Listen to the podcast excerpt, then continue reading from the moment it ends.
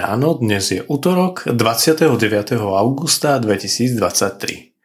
Slovo Božie je napísané v Evaníliu podľa Matúša v 13. kapitole od 10.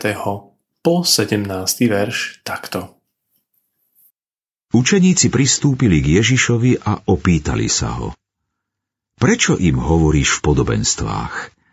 On odpovedal – pretože vám je dané poznať tajomstvá nebeského kráľovstva, ale im nie je dané.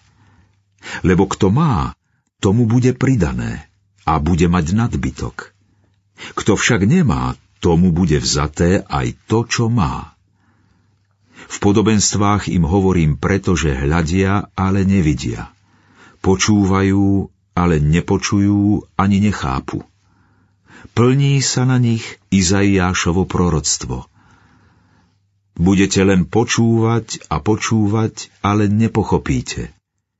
Budete len hľadieť a hľadieť, ale neuvidíte. Lebo otupelo srdce tohto ľudu. Ušami ťažko počuli, aj oči si zažmúrili, len aby očami nevideli a ušami nepočuli aby srdcom nechápali a neobrátili sa, a ja ich neuzdravím. Ale vaše oči sú blahoslavené, že vidia, a vaše uši, že počujú. Amen hovorím vám, že mnohí proroci a spravodliví túžili vidieť, čo vy vidíte, ale nevideli, a počuť, čo vy počujete, ale nepočuli. Prečo? Dôležitá otázka, ak je bez výčitky. Otupelo srdce a tak ťažko počúvajú ušami. Srdce a uši sú prepojené, dokonca aj s očami. Zatváram si oči pred pravdou, najmä o sebe. Chcem vidieť veci tak, ako sa páčia mne, nie také, aké sú. Zapchaté uši a zavreté oči bránia tomu, aby informácie prenikli do srdca. Očami a ušami to prejde. Naše srdce ich však neprijíma. Otupelo srdce. Akú mám pôdu srdca? Máme v sebe púd seba záchovy a z neho vyplýva, že sa máme radi.